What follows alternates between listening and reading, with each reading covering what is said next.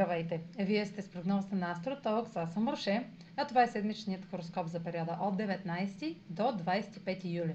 Ще започна с общите влияния за седмицата, след което ще продължа с тяхното значение за вашия асцендент и вашия зодиакален знак. На 23 юли е пълнолуние в Водолей. Пълнолунието в Водолей ще прояви резултатите от новия ред и дисциплина, както и от стартиралите в началото на годината цели – тъй като пълнолунието в Долей попада върху чувствителния градус на съвпада между Сатурн и Юпитер, който се случи през декември 2020, то носи символ и значението на ерата на Водолея или пък 2000 години напред.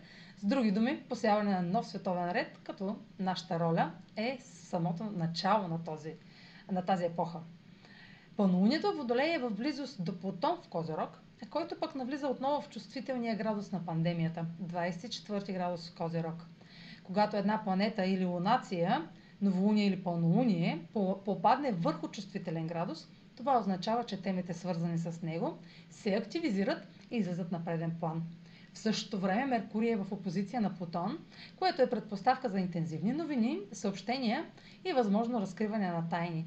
Така оформилата се картина сочи, че ще бъде осветена скрита информация за намеренията на властни фигури и авторитети.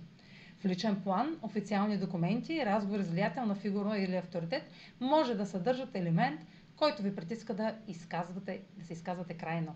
Интензивни или тайни съобщения може да са разкрити и осветени от пълнолунието, които да са свързани с нещо отлагано, ограничавано или забавено до сега. Нещо, за което сте чакали резултати. Венера влиза в Дева и е в опозиция към Юпитер в Риби, преди самото пълнолуние във Водолей. Това е последният за тази година значим аспект към Юпитер в Риби, преди да се върне отново в знака през 2022 година. Нова възможност ще даде и ярка заявка по благоприятен начин.